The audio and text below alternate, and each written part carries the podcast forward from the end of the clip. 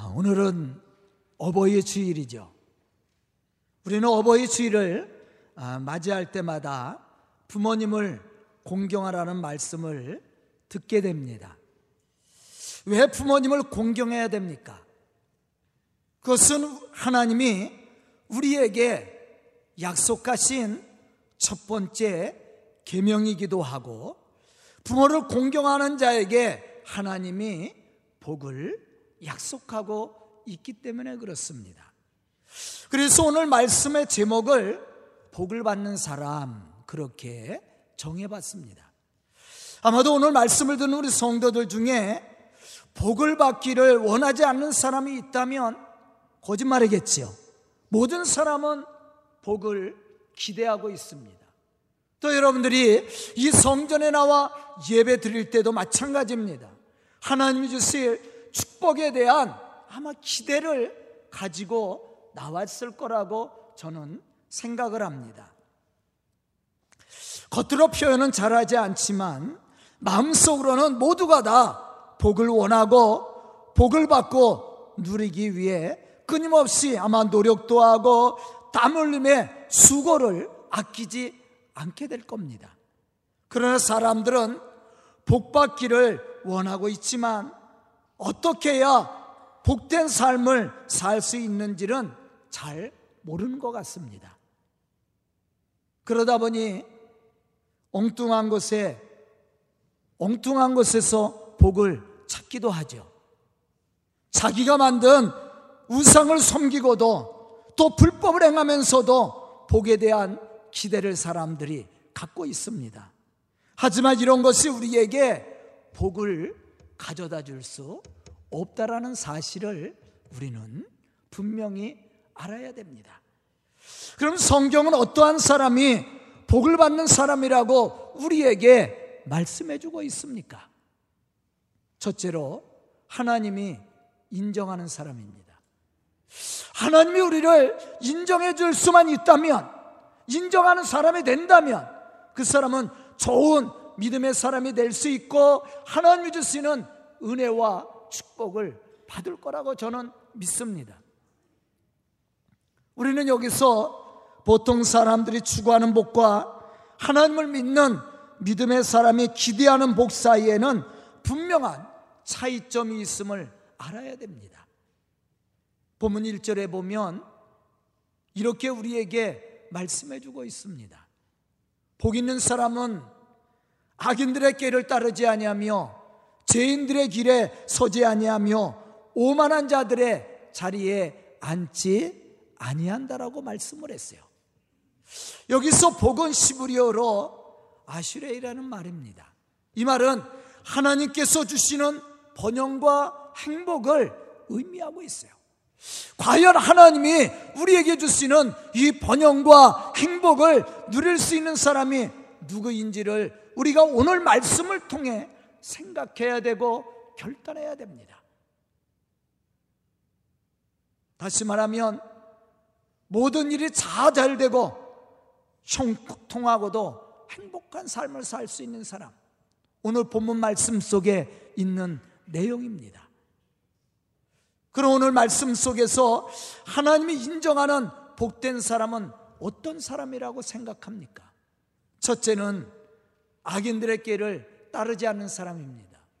두 번째는 죄인들의 길에 서지 않는 사람입니다. 세 번째는 오만한 자의 자리에 앉지 않는 사람이라고 분명히 우리에게 가르쳐 주고 있습니다. 여기서 말하고 있는 이 세 가지는 하나님이 싫어하는 거예요.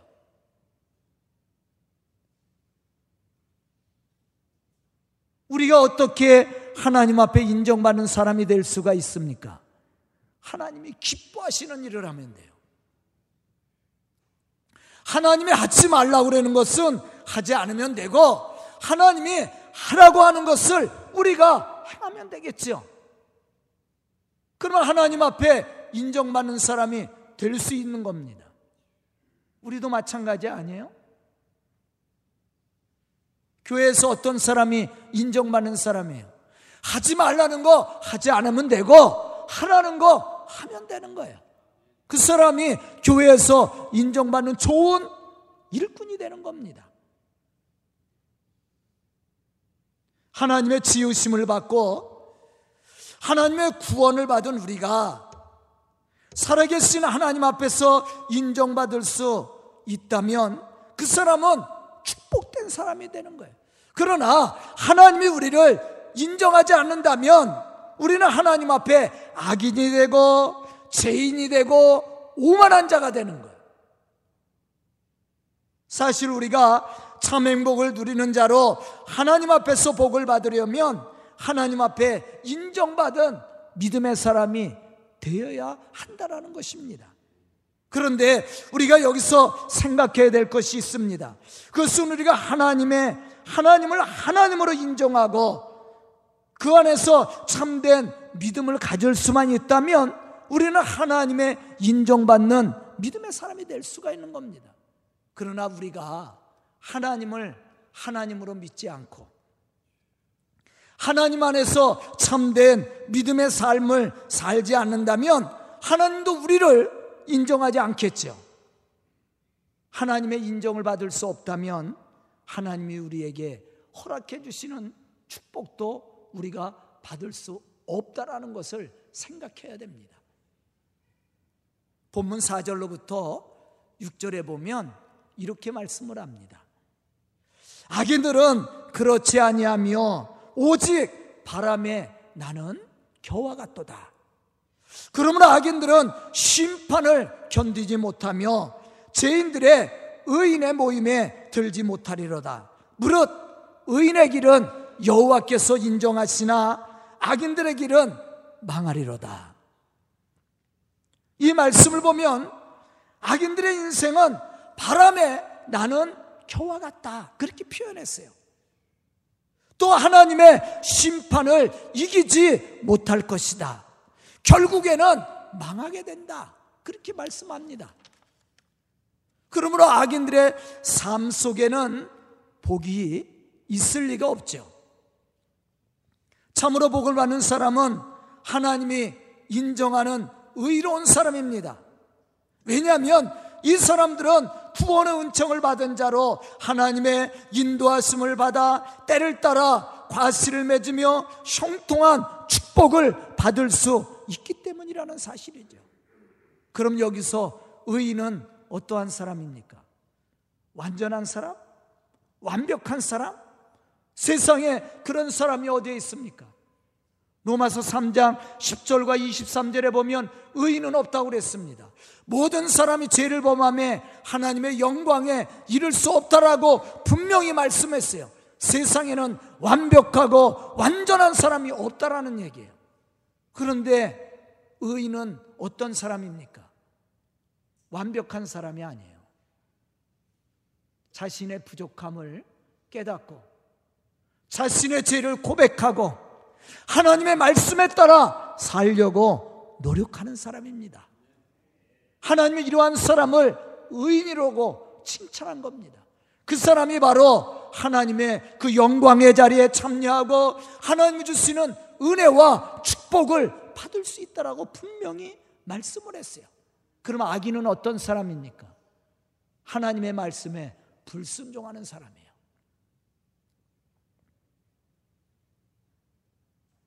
저는 오늘 말씀을 듣는 우리 성도들이 하나님 앞에 인정받는 의인들이 되어서 하나님이 약속하신 그 은혜와 축복을 받고 누릴 수 있기를 주의 이름으로 축원합니다. 두 번째 하나님이 요구하시는 것이 무엇인지 분명히 알고 행하는 사람이 복을 받는 사람이죠. 하나님은 우리에게 복 주시기를 원하십니다. 뿐만 아니라 복을 받는 방법도 우리에게 가르쳐 주었어요. 신명기 10장 12절로부터 13절에 보면 이렇게 말씀하고 있습니다. 이스라엘아 내 하나님 여호와께서 내게 요구하시는 것이 무엇이냐? 곧 내 하나님 여호와를 경외하여 그의 모든 도를 행하고 그를 사랑하며 마음을 다하고 뜻을 다하여 내 하나님 여호와를 섬기고 내가 오늘날 내 행복을 위하여 내게 명하는 여호와의 명령과 규례를 지켜 행할 것이 아니냐 그렇게 말씀을 했어요. 하나님이 요구하시는 것이 뭐예요? 우리의 행복입니다. 우리의 행복을 하나님은 요구하고 계셔요. 그런데 그러한 행복을 누릴 수 있는 자격 있는 사람이 누구냐? 하나님의 말씀을 지켜 행하는 사람이에요. 하나님을 사랑하고 마음과 뜻과 정성을 다해서 하나님을 섬기고 하나님께서 우리에게 명령한 그 규례와 법도를 지켜 행하는 사람. 이 사람이 바로 하나님이 요구하는 그 행복과 축복을 누릴 수 있는 믿음의 사람이라는 거예요. 그런데 우리가 이 말씀을 들으면서 생각해야 될 것이 있습니다. 하나님은 우리에게 복을 주시기를 원해요. 그러나 이 복은 그냥 굴러 들어오는 게 아니에요. 여러분들 감나무 밑에서 입 벌리고 누워 있다 그래서 감이 여러분들의 입에 떨어져요? 그럴 리 없을 겁니다.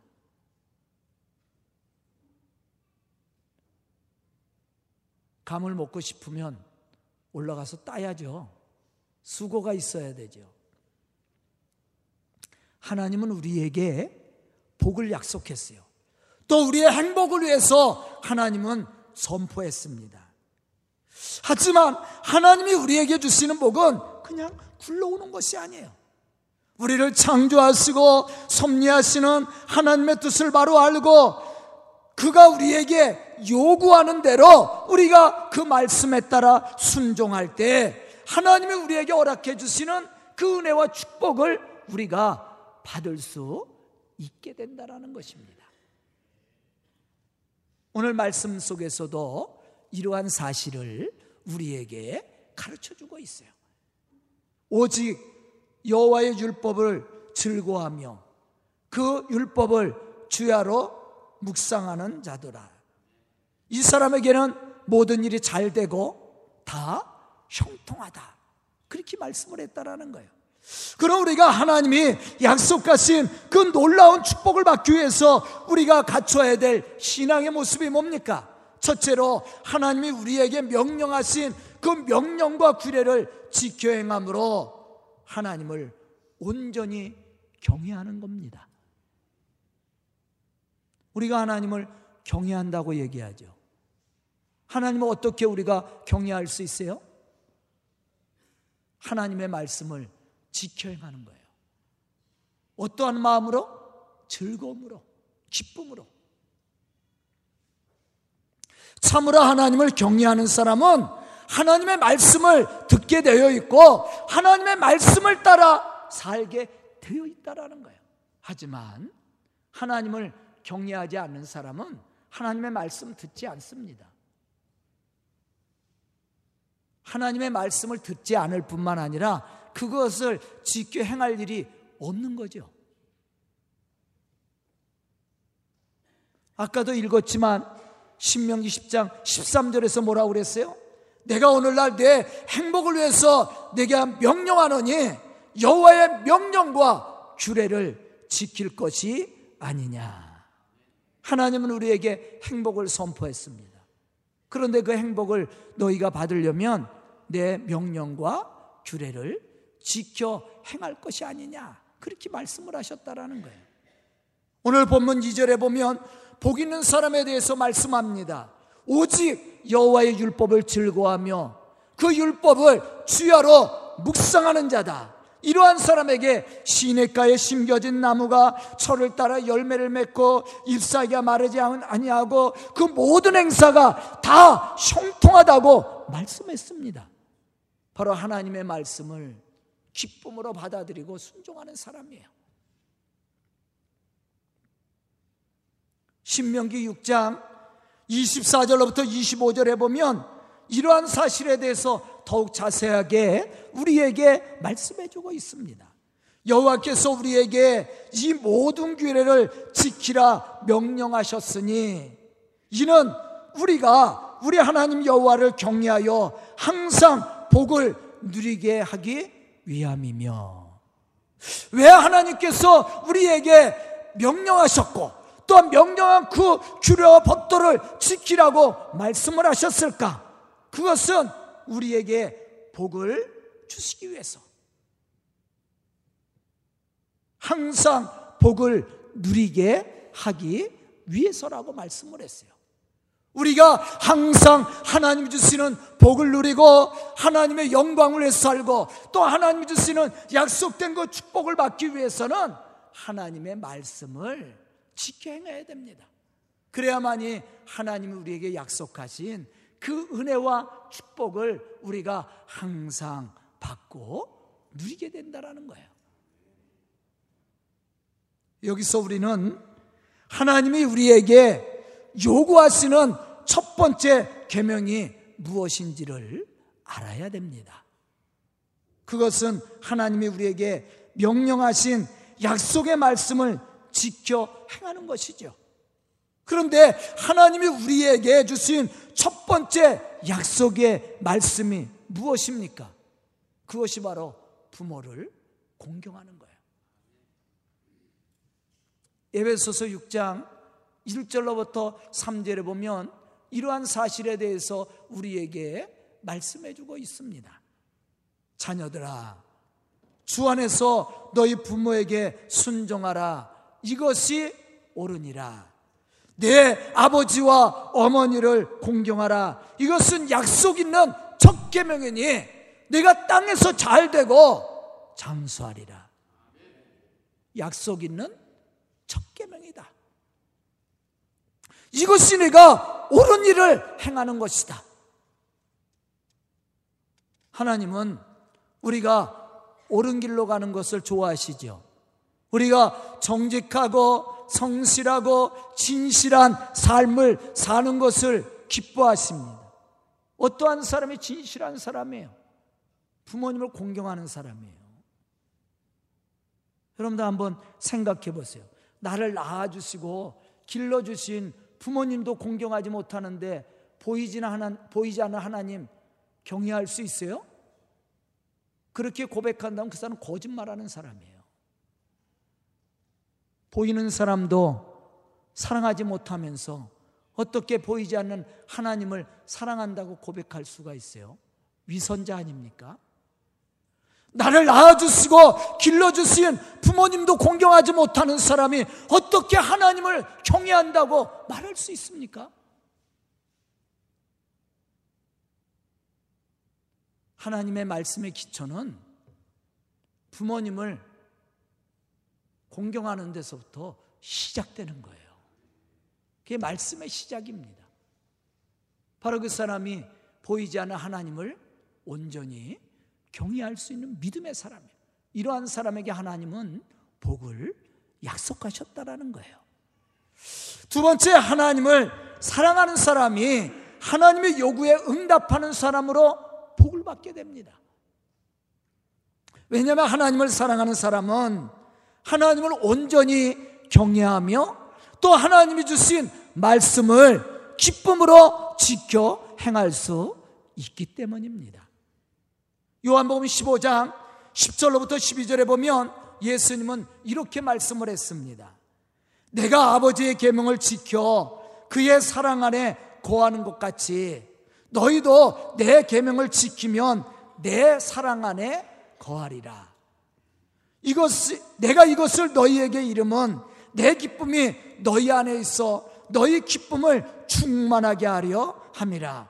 내 계명은 곧 내가 너희를 사랑한 것 같이 너희도 서로 사랑하는 이것이니라. 아멘. 이 말씀 속에서 강조하고 있는 내용이 무엇입니까? 바로 사랑이에요. 즉 주님을 사랑하는 자는 하나님의 계명을 지키게 되어 있다라는 말입니다. 문제는 우리가 주님을 사랑하지 않기 때문에 말씀대로 살지 않고 불순종하게 되고 불법을 행하게 된다라는 거예요.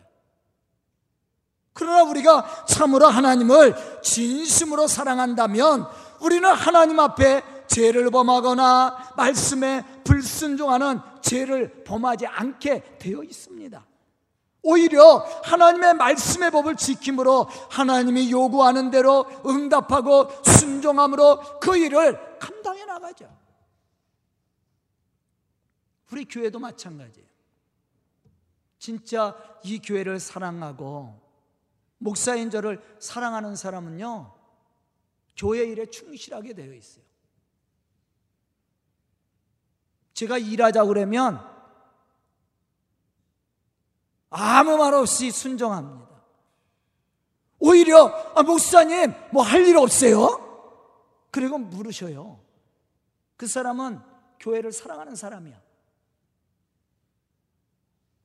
저를 신뢰해주고 저를 사랑하는 사람이라고 저는 느껴요. 여러분들은 어떻게 생각합니까? 그런데 일하자 그러면 어딘지 없어졌어. 일 시킬까봐 제 눈을 자꾸 피해가. 길에서 만나도 저 멀리서 보면 골목길로 숨어 들어가. 그 사람이 저 사랑하는 사람이에요? 안 그렇습니다. 제가 우리 성도들 만나면 쫙 손을 안 들고 우리 성도들도 우리 청년들 졸지 마. 목사님 얼굴 좀 봐줘. 우리 청년들도 마찬가지예요. 우리 교회 학교 아이들도 마찬가지입니다. 저에게 관심 있고 사랑 있는 애들은요, 저 멀리서부터 목사님 하고 달려와요. 근데 저랑 별로인 사람들은 안 그러죠? 못본 채하고 피해갑니다. 여러분들은 어떻습니까? 하나님이 어떤 사람을 더 기뻐하시겠어요? 진짜 하나님을 사랑하는 사람은요, 말씀을 기쁨으로 지키는 사람이에요. 또 말씀을 지키는 사람이 하나님을 사랑하는 사람이라고 예수님은 분명히 우리에게 가르쳐 주었습니다. 즉, 사랑은 상대에 대해 거짓말하지 않습니다. 사랑은 상대의 인격을 존중해주고 필요를 채워주기 위해서 자신을 헌신하게 된다는 거예요. 이것이 사랑입니다. 왜 우리가 하나님의 요구를 무시하고 불순종하며 하나님의 마음을 아프게 합니까? 그것은 우리가 하나님을 온전히 사랑하지 못하기 때문에 그렇습니다. 왜 우리는 하나님의 말씀을 지키는 것을 귀찮아하고 부담스러워 합니까? 하나님의 하시는 일에 대해서 왜 불평을 합니까? 이유는 우리가 하나님을 사랑하지 않기 때문입니다. 더 큰 이유는 믿음이 없다라는 얘기죠. 우리가 하나님을 진정으로 사랑한다면 우리는 하나님이 우리에게 요구하는 것을 기쁨으로 지켜 행하게 된다라는 거예요. 그 사람이 복을 받는 사람이야. 성경에 보면 하나님이 기뻐하시는 제사에 대해서 얘기합니다. 첫째는 순종의 제사죠. 사무엘상 22장에 있는 말씀. 순종의 제사를 기뻐하신다라고 그랬어요. 시편 50편에 있는 감사의 제사. 시편 51편에 있는 통회하고 자복하는 제사. 시브리서 13장 15절에 있는 찬송의 제사. 16절에 있는 선을 행함과 나눠주는 제사. 하나님이 기뻐하시는 일이에요. 우리가 하나님을 기쁘시게 할 때 하나님은 우리에게 어떠한 축복을 약속했습니까? 10편 37편 4절에 보면 내 마음의 소원을 이루어 주신다고 그랬어요. 아멘. 우리 마음에 소원하는 거 많이 있지 않습니까? 우리가 소원을 가지고 우리가 하나님 앞에 나오지 않습니까? 우리가 그러한 은혜와 축복을 받으려면 우리가 어떠한 신앙의 모습을 가져야 됩니까? 하나님을 기쁘시게 하면 되는 거예요. 하나님이 기뻐할 만한 신앙의 모습을 가지면 됩니다. 그 사람이 복을 받는 사람이에요. 여러분들은 어떠한 사람에게 더 관심이 가고 더 해주고 싶은 마음이 있습니까? 여러분들을 기쁘게 하는 사람 아니에요? 저도 마찬가지예요. 물론 우리 성도들을 위해서 매일 기도합니다. 그러나 저를 기쁘게 하면 더 마음이 열리지 않아요? 그 당연한 거 아니에요?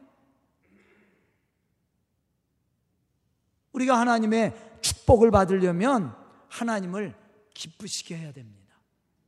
하나님이 기뻐할 만한 그러한 신앙의 모습을 가지고 우리가 하나님의 말씀을 따라 순종하는 거예요. 그런데 이것을 지키려면 하나님을 정말로 사랑해야 돼요.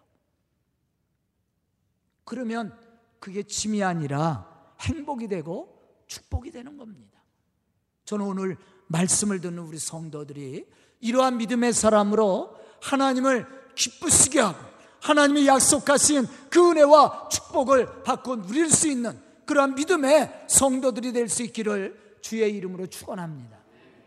마지막 세 번째는 하나님을 온전히 섬기는 사람이 하나님의 요구에 응답하는 사람이고 하나님이 약속하신 복을 받는 사람이에요. 신명기 10장 20절로부터 22절에 보면 이렇게 말씀합니다. 내 하나님 여호와를 경외하여 그를 섬기며 그에게 의지하고 그의 이름으로 맹세하라. 그러면서 찬송이 되고 우리의 구원자가 되시는 하나님이 애굽에 내렸던 소수의 이스라엘 백성들을 하늘의 별과 같이 또 땅의 많은 민족을 이루어 주시고 축복해 주신 것처럼 우리에게도 그러한 축복을 약속했고 그러한 축복을 주시겠다고 말씀을 했어요. 우리가 하나님이 허락하시는 그 놀라운 역사와 축복을 받고 누리기를 위해서는 하나님을 경외하고 섬김으로 주의 말씀에 순종하는 믿음의 사람들이 될 수 있어야 된다는 것이에요. 특히 우리를 낳아주시고 길러주신 부모님을 하나님과 같이 섬길 수 있어야 됩니다. 왜냐하면 이게 신앙의 기초이기 때문에 그래요. 거기서부터 하나님을 경외하는 신앙이 나오는 겁니다. 그래서 부모를 공경하는 것이 우리에게 하나님이 주신 첫 계명이라고 얘기한 거예요. 내가 부모를 공경하면 땅에서 잘 되고 내가 장수하게 될 거라고 하나님이 약속한 겁니다. 저는 오늘 말씀을 듣는 우리 성도들이 부모님을 잘 공경하고 섬김으로 하나님을 영화롭게 하고 하나님이 약속하신 그 은혜와 축복을 받고 누릴 수 있는 그러한 믿음의 성도들이 다 될 수 있기를 주의 이름으로 축원합니다. 기도드리겠습니다. 은혜로우신 아버지 하나님 감사와 찬송을 드립니다. 이 시간 말씀 듣게 해주시고 깨닫는 지혜를 허락하여 주시니 감사합니다. 우리 모든 성도들이 참으로 부모님을 공경하고 하나님을 경외함으로 하나님의 약속하신 그 은혜와 축복을 누리며 하나님의 거룩한 복음의 역사를 이루어가는 믿음의 사람들이 될 수 있도록 축복하여 주시옵소서 예수님의 이름 받들어 축복하며 기도드리옵나이다. 아멘.